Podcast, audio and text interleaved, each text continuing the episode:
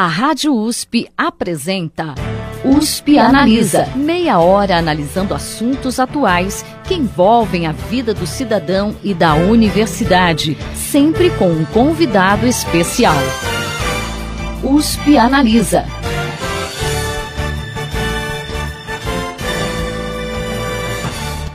Pesquisa internacional realizada com 30 países mostra que o Brasil ocupa a 27ª posição, considerando-se os hábitos de leitura da população. Apesar disso, o número de leitores no país vem crescendo. Mas o que pode ser feito para ampliar ainda mais o interesse do público pela leitura?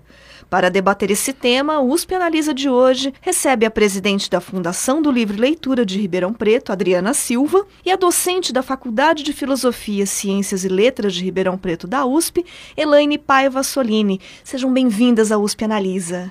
Obrigada, Thaís. Eu que agradeço. Para a gente começar, qual que é a importância da leitura para a formação não apenas dos estudantes, mas principalmente dos cidadãos em geral? Bem, a fundação, desde que ela deixou de ser Fundação Feira do Livro para ser Fundação do Livro e Leitura, isso foi em 2015, nós adotamos um slogan, né, uma assinatura. E a assinatura é Ler o Mundo é Essencial. Então, eu acho que a nossa assinatura é a resposta à sua pergunta, né? Porque, inevitavelmente, para fazer uma leitura de mundo, e aí uma leitura de mundo cabe tudo, né? Cabe o livro, cabe ler o outro, cabe ler a si mesmo, cabe ler os dados, cabe ler o livro do livro. Então, para ler o mundo, você precisa ter acesso ao universo da literatura, e eu acho que essa é uma, uma boa explicação, né, professora? É, muito bem falado e pela, pela Adriana, e o slogan é muito interessante, né? Concordo com o que a Adriana disse, e eu destacaria o seguinte, né? É muito interessante as pesquisas que mostram a ausência de leitura em sujeitos não alfabetizados, né? E sujeitos, assim, com baixo índice de de, letramento. Esse sujeito tem dificuldade no processo de diálogo, né, para conversar, às vezes uma troca, né, de diálogo, uma conversa cotidiana, para interpretar, né, interpretar o mundo, como bem disse Adriana, né, interpretar os fatos, os acontecimentos à sua, à sua volta, dificuldades para argumentar, porque a leitura ela transforma o sujeito. E ela pode proporcionar esse processo de transformação independentemente da escolarização. Né? Isso também é muito interessante de ser apontado, porque o sujeito pode não estar mais no âmbito escolar, no contexto escolar, ter aprendido a gostar de ler, ter se aproximado do universo de leitura e continuar sendo um leitor ao longo de sua vida. A senhora citou a questão da alfabetização, a senhora trabalha também nessa área isso, da alfabetização, né, professora? Isso. Ah, ainda é muito alto o número de pessoas que não são alfabetizadas? É muito alto no Brasil, esse número é muito elevado e a situação é muito grave porque nós temos muitos, nós temos mais de 15 milhões de jovens não alfabetizados ainda, né, não leitores, e temos um vasto número, que eu não posso precisar agora, mas que são sujeitos que é, leem apenas no âmbito da decodificação apenas decodificam. E decodificar é um dos passos no processo da leitura. Né? O sujeito leitor ele precisa compreender, ele precisa interpretar, né? ele precisa estabelecer aí relações intertextuais, né? para ele vivenciar toda essa sorte de experiências aí citadas né? pela Adriana, para ele ler o outro, ler o mundo à sua volta, né? ler os outros textos. Né? E uma questão grave que nós temos no Brasil, a meu ver, é que alguns resultados de algumas políticas públicas, eles não são apresentados plenamente em sua transparência. Isso é bastante sério no Brasil. E essa questão do, do analfabeto, por exemplo, quando a gente chega na, na, Feira do Livro, a gente tem uma frasezinha colada na, na, na, fundação, na nossa porta, que é mais ou menos assim: analfabeto é aquele que sabe e não lê, né? Porque Isso. a gente tem hoje um é. desnivelamento muito grande, né? Porque a gente Isso. tem a gente que não acessa é. a, a leitura, mas é um leitor de mundo. E aí a gente tem aquele que acessa a leitura e não consegue fazer isso. Então tem uma, umas instâncias diferentes dentro do universo mais lúdico da literatura, não da educação, mas lúdico da literatura, que a gente vai ver quem é esse analfabeto leitor, né? Então acho que é, é uma é. discussão bem interessante. É. Em 2017, a Feira do Livro se propôs a debater o papel do livro na educação, né? Para vocês, esse papel do livro na educação ainda tem uma função central ou a gente acaba perdendo espaço para outras metodologias? Bicho, foi para o campo. Eu achei assim, muito interessante este tema provocador proposto pela Fundação este ano, especificamente. Eu me senti contemplada professores, educadores, pela primeira vez, muitos e muitos colegas aqui da universidade, do Departamento de Educação, participaram da feira e participaram ativamente, porque um tema é instigante. E, embora né, já se tenha falado muito no âmbito da educação, no âmbito dos estudos de letras e linguística, né, como eu estou tentando dizer, nós temos ainda muitas lacunas, né, muitas brechas. E, nessa linha de pensamento, a escola tem um papel fundamental, porque ela pode desenvolver o gosto pela leitura, é, mostrar para a criança como pode ser gostoso, encantador, né? É deliciosa mesmo a experiência com o livro, a experiência para a leitura. E nessa perspectiva é imprescindível que nós tenhamos professores leitores, né?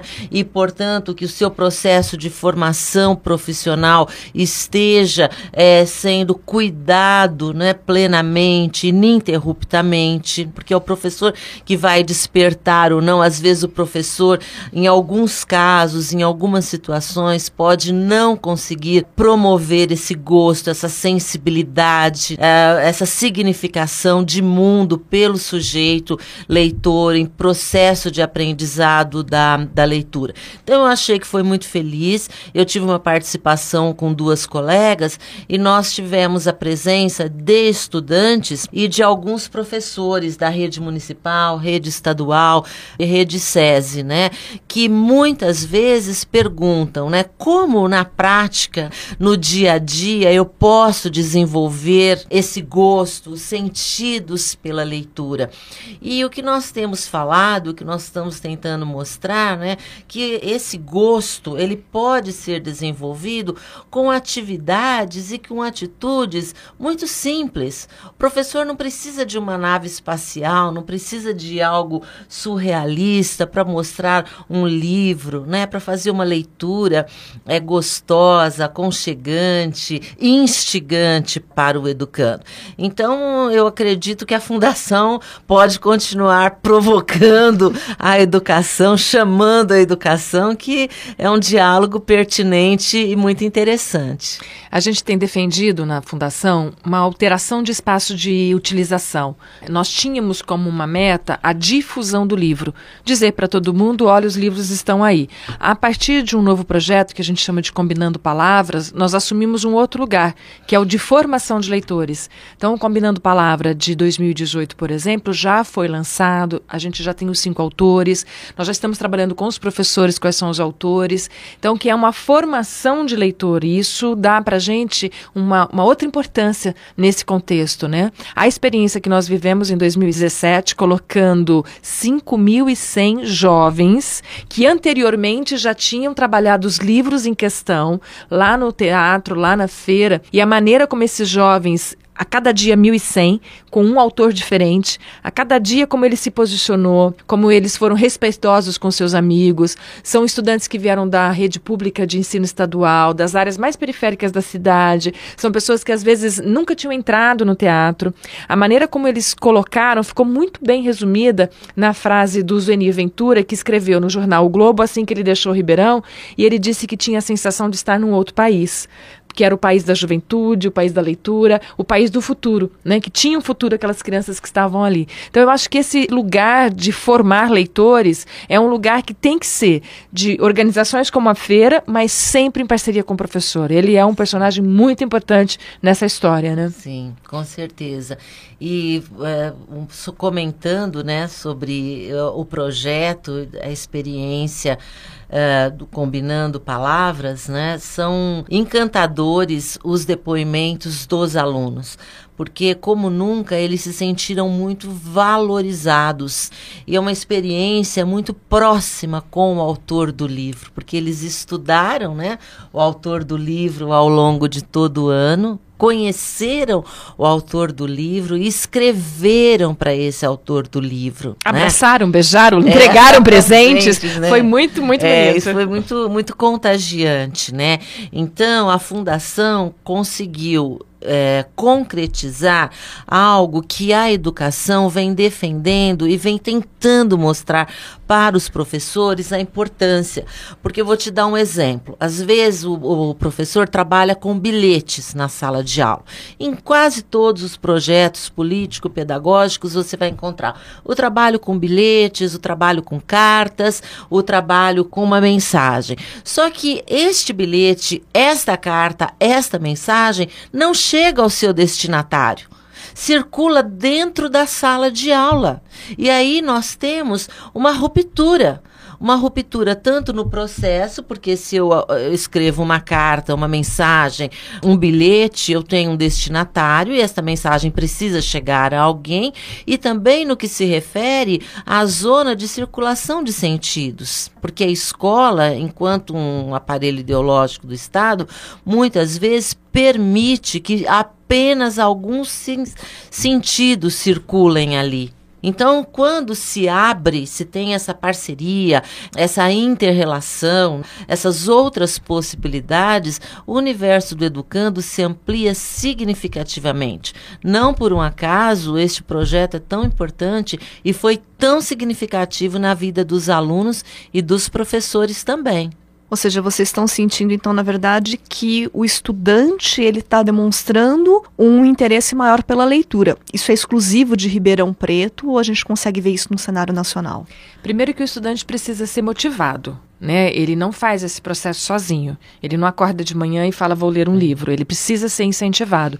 Por isso que o professor é tão importante, né? Porque ele é um interlocutor muito direto. Na pesquisa do perfil do leitor no Brasil, a mãe é a primeira agente, né? E o professor tem uma importância muito grande. E a gente sabe disso. Então a gente está trabalhando muito proximamente com esse professor, né? Hoje essas instituições que estão conglomerando professores, elas são parceiras da fundação na realização da feira. A gente ouve, a gente dialoga, a gente cuida de projetos pedagógicos dentro da Feira do Livro. Não é tão aleatório. Não é esse autor por esse autor, mas é esse autor casando com essa faixa etária, com esse projeto pedagógico desse momento da escola. Então a gente está fazendo isso de maneira muito íntima. Não é mais um evento, mas é uma estratégia a longo prazo, muito bem construída, muito bem é, resultado de um diálogo bastante intenso, né? Então isso faz a diferença.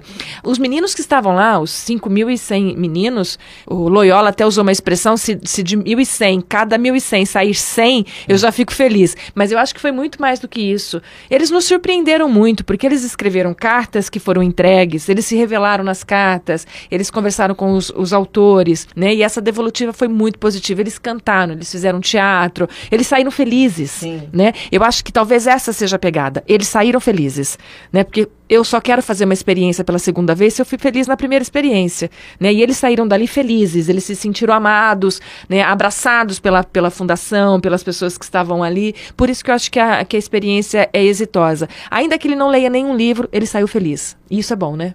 E isso é. marcou ele de alguma forma, sim, né? Vai sim. fazer diferença mais tarde. Sim. Bom, segundo a última pesquisa Retratos da Leitura no Brasil, realizada pelo Instituto ProLivro e divulgada no ano passado, embora o número de pessoas consideradas leitoras tenha aumentado, ainda temos 44% de não leitores, ou seja, de pessoas que não leem livros com tanta frequência, e não necessariamente, né, pessoas analfabetas, né, que não passaram pelo processo de alfabetização. Vocês comentaram muito a experiência, né, que vocês tiveram com o público das escolas.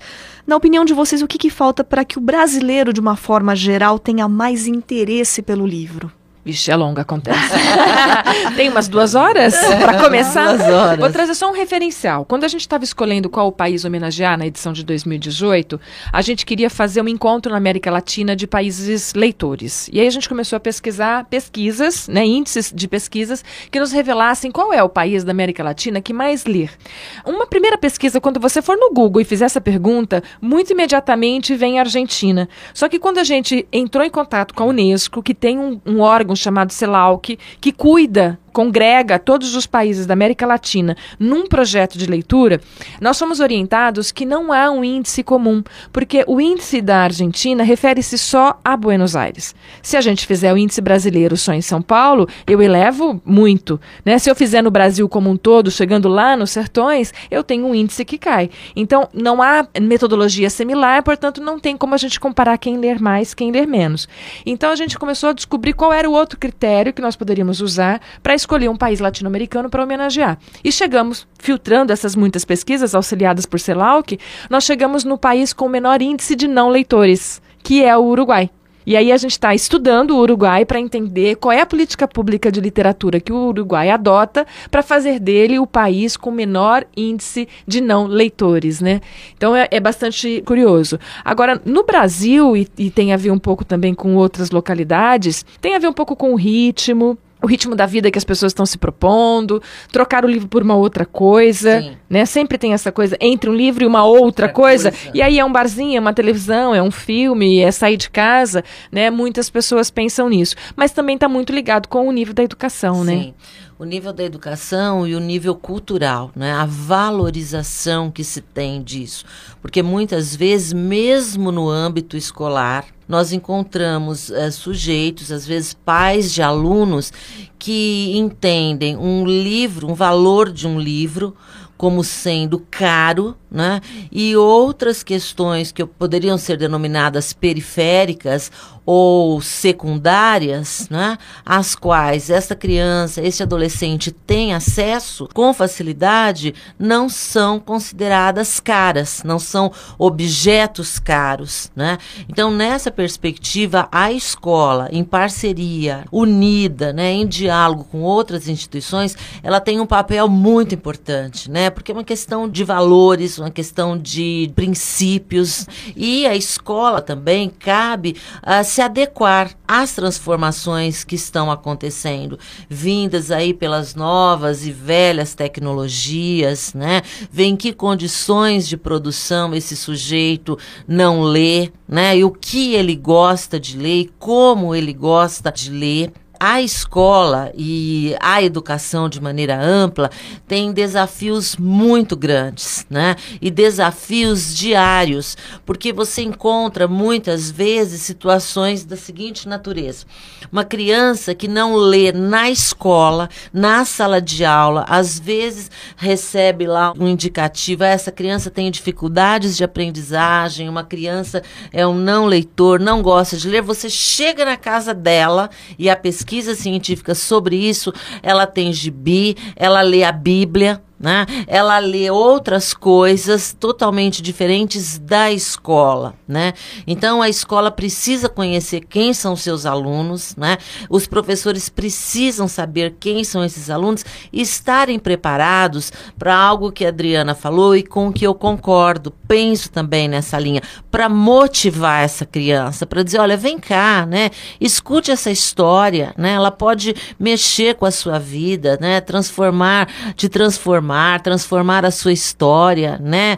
E todos nós, em algum momento, com algum texto, com algum poema, com algum verso, podemos nos identificar. E a literatura infanto-juvenil brasileira, ela é riquíssima, né? E ela é linda, e ela, ela é generosa. E nessa linha de pensamento, falando da escola e do contexto escolar, eu gostaria de dizer também que é, faz alguns anos, né? Né, tanto as redes estadual e municipal de ensino têm cuidado para oferecer para as escolas e para professores um vasto acervo de livros.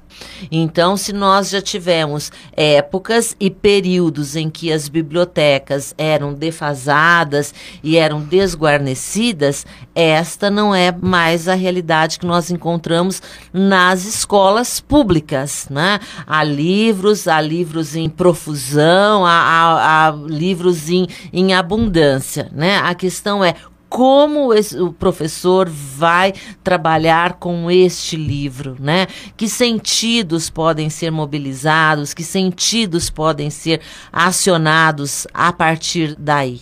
Né? Eu acho que ainda tem um fator histórico importante de ser colocado, que eu acho que a gente ainda tem muita gente nessa geração que é fruto do livro obrigatório vem da fase de uma escola que não é estava verdade. preparada, esse tema não era importante na escola, e a relação que professor e mundo acadêmico tinha entre professor, aluno e escola era o livro obrigatório. Você tem que ler. Você não pode começar uma relação de prazer numa criança em que ela tem que ler e ela vai ser avaliada. E ela vai tirar nota alta ou ela vai tirar nota baixa pelo entendimento que ela teve do livro. Né? Não é o caminho certo de você entrar pelo universo da literatura. Muitos jovens hoje não leem porque lá atrás eles foram obrigados. E nunca houve uma pesquisa muito mais séria, hoje já tem, mas naquele tempo, de esse livro é para essa faixa etária, né? flexibilizar, é, deixar o aluno escolher a obra, sempre Isso. foi uma coisa de cima para baixo. Então acho que ainda hoje nós vivemos resquícios benefícios desse sistema.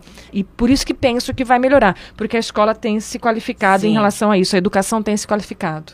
Professora Elaine citou a questão das bibliotecas nas escolas públicas Isso. e um dado muito curioso na pesquisa Retratos da Leitura no Brasil é que aumentou o número de pessoas que leem em bibliotecas.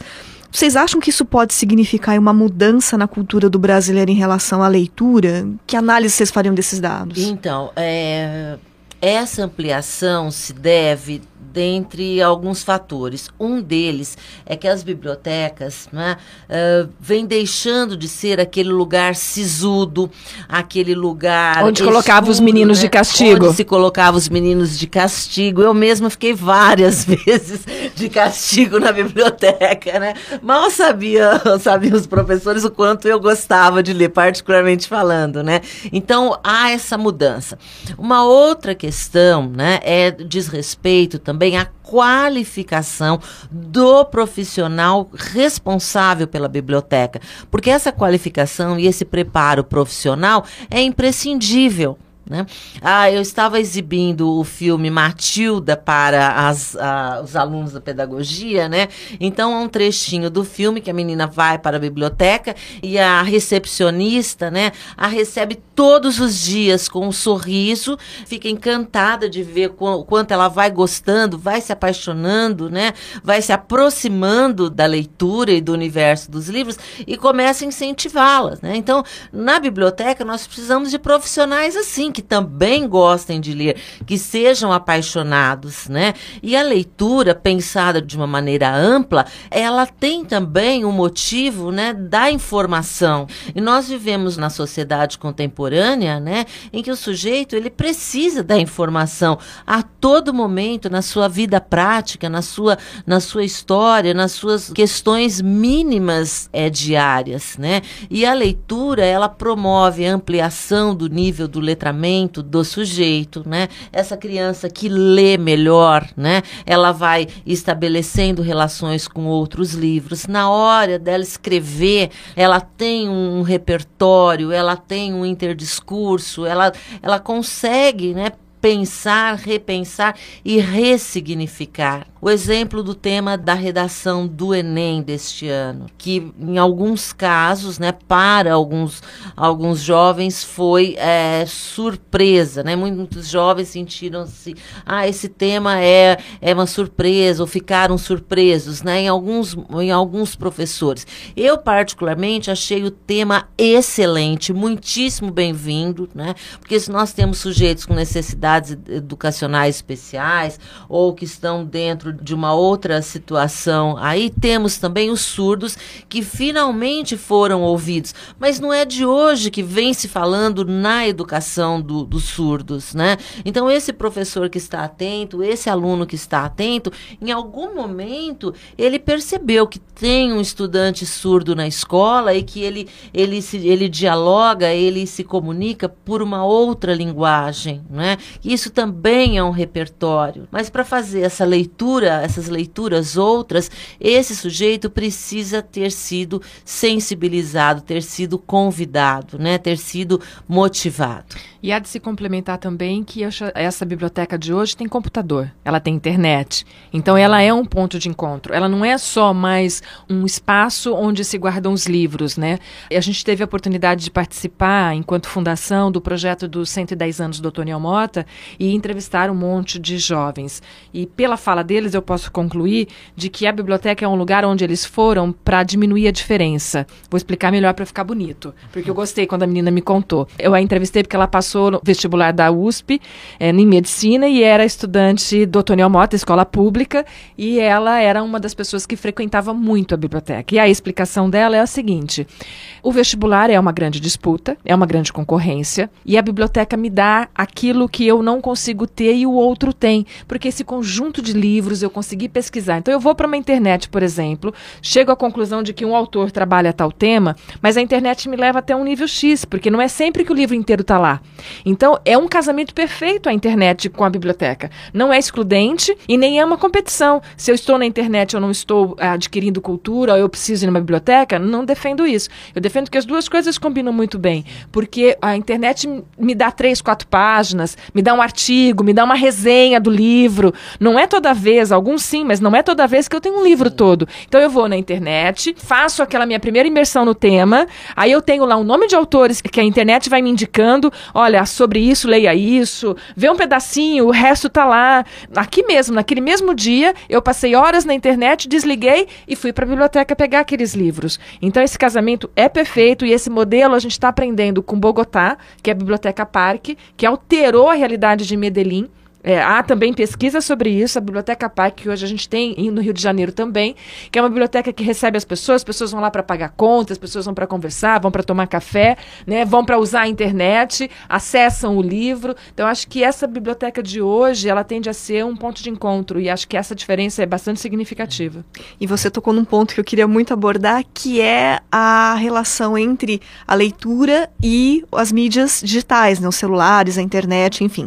Para a gente finalizar, na opinião de vocês, então, essas novas mídias elas podem ser incentivadoras da leitura ou talvez o contrário? E mais ainda, um outro dado muito interessante relacionado a isso que veio na pesquisa Retratos da Leitura no Brasil é que algumas pessoas uh, relatam que uma das barreiras para a leitura é a falta de paciência, a falta de concentração.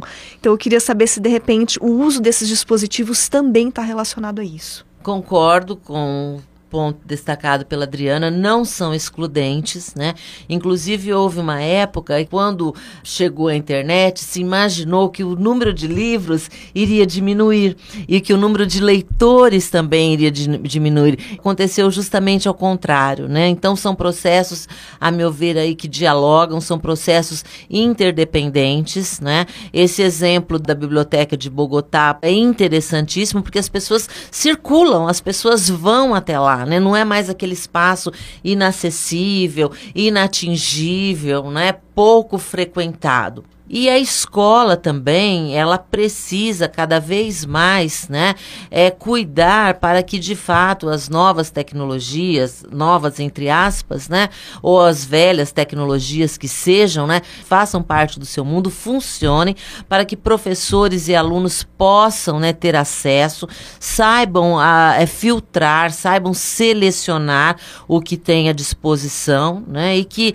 esse universo digital, então, esteja esteja em pleno funcionamento, né? E que tenhamos professores preparados para lidar com isso, porque os alunos, né, e crianças até na, em faixas etárias iniciais de vida já chegam à escola, né, trabalhando e lidando com celulares, é, conseguindo achar um vídeo no YouTube, seja galinha pintadinha, seja um vídeo de que ele goste e já conhece e deslizam e navegam, né, é, com muita proficiência e fluência nesse universo todo. Se a escola não cuidar disso também, ela tende a ficar para trás nessa nova, né, nessa nova era, né, nessa nova situação que é irreversível, né? Todos os autores que, que nós poderíamos citar aqui, que vêm estudando, né, colocam que a internet é irreversível. É tão irreversível que a gente precisa conviver com ela. Esse é o desafio. Conviver com a internet, né? Não excluí-la, não colocá-la em evidência, mas conviver com ela. Acho que é o que nós temos que fazer. Bom, infelizmente, o nosso tempo está chegando ao final. A leitura realmente é um assunto apaixonante. E como vocês disseram no começo, a gente poderia ficar aqui horas e horas discutindo. Mas eu deixo o convite para vocês voltarem novamente, porque certamente tem outros aspectos que a gente pode abordar dentro desse tema. Muito obrigada. Eu agradeço a oportunidade também e com certeza vou querer voltar. Ah, então nós agradecemos. Voltaremos. Obrigada. Muito obrigada, então, prof... a, a, professora da Faculdade de Filosofia, Ciências e Letras de Ribeirão Preto da USP, Elaine Paiva Assolini, e a presidente da Fundação do Livro e Leitura de Ribeirão Preto, Adriana Silva. Foi um prazer recebê-las aqui nos Penaliza. O programa de hoje fica por aqui. Até a próxima semana.